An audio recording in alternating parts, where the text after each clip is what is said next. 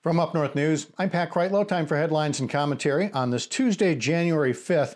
And uh, we only have a couple of stories to talk about, but they are big stories nonetheless. The first is a late breaking story out of Kenosha where the district attorney has decided not to charge the police officer who shot Jacob Blake in the back seven times over the summer, nor any other Kenosha police officer.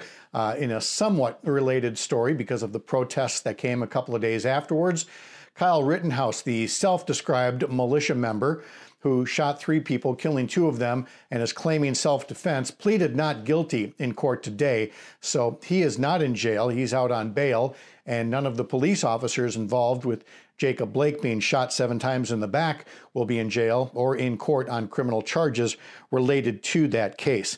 The district attorney said that he's not bringing the case because it would have to be proven beyond a reasonable doubt and he did not think that a case like that could ultimately be brought in a matter of excessive force when somebody is shot seven times in the back.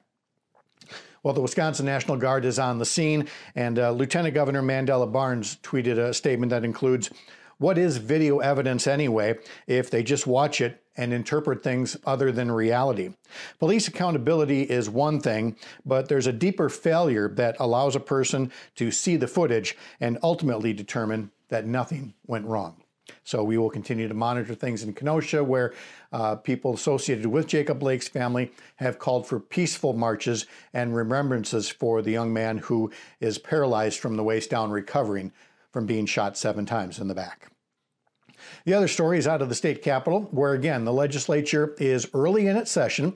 Republicans control it. They were asked by Governor Evers, a Democrat, to consider a COVID 19 relief package since they haven't met since last April. Uh, instead, they have started the process of ramming through their version of a bill, which has some relief in it, but is more or less uh, simply a, a, get out of court free card for businesses, uh, relieving them of any legal immunity if somebody were to contract coronavirus, a customer, a worker, what have you.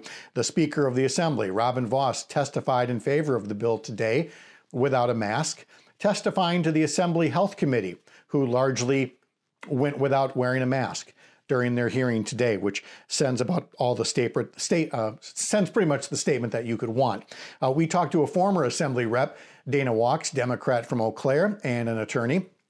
He looked at the legislation and he describes for us uh, just one example of a circumstance where an employer would not be held liable for actions that clearly would harm a consumer or a worker. So we have that story on a bill that, again, passed committee with less than 24 hours notice and quite likely could pass out of the assembly yet by the end of this week and go to the Senate. So for a group that hadn't met for almost 9 months, there is proof that if they want to move something fast, they can do it.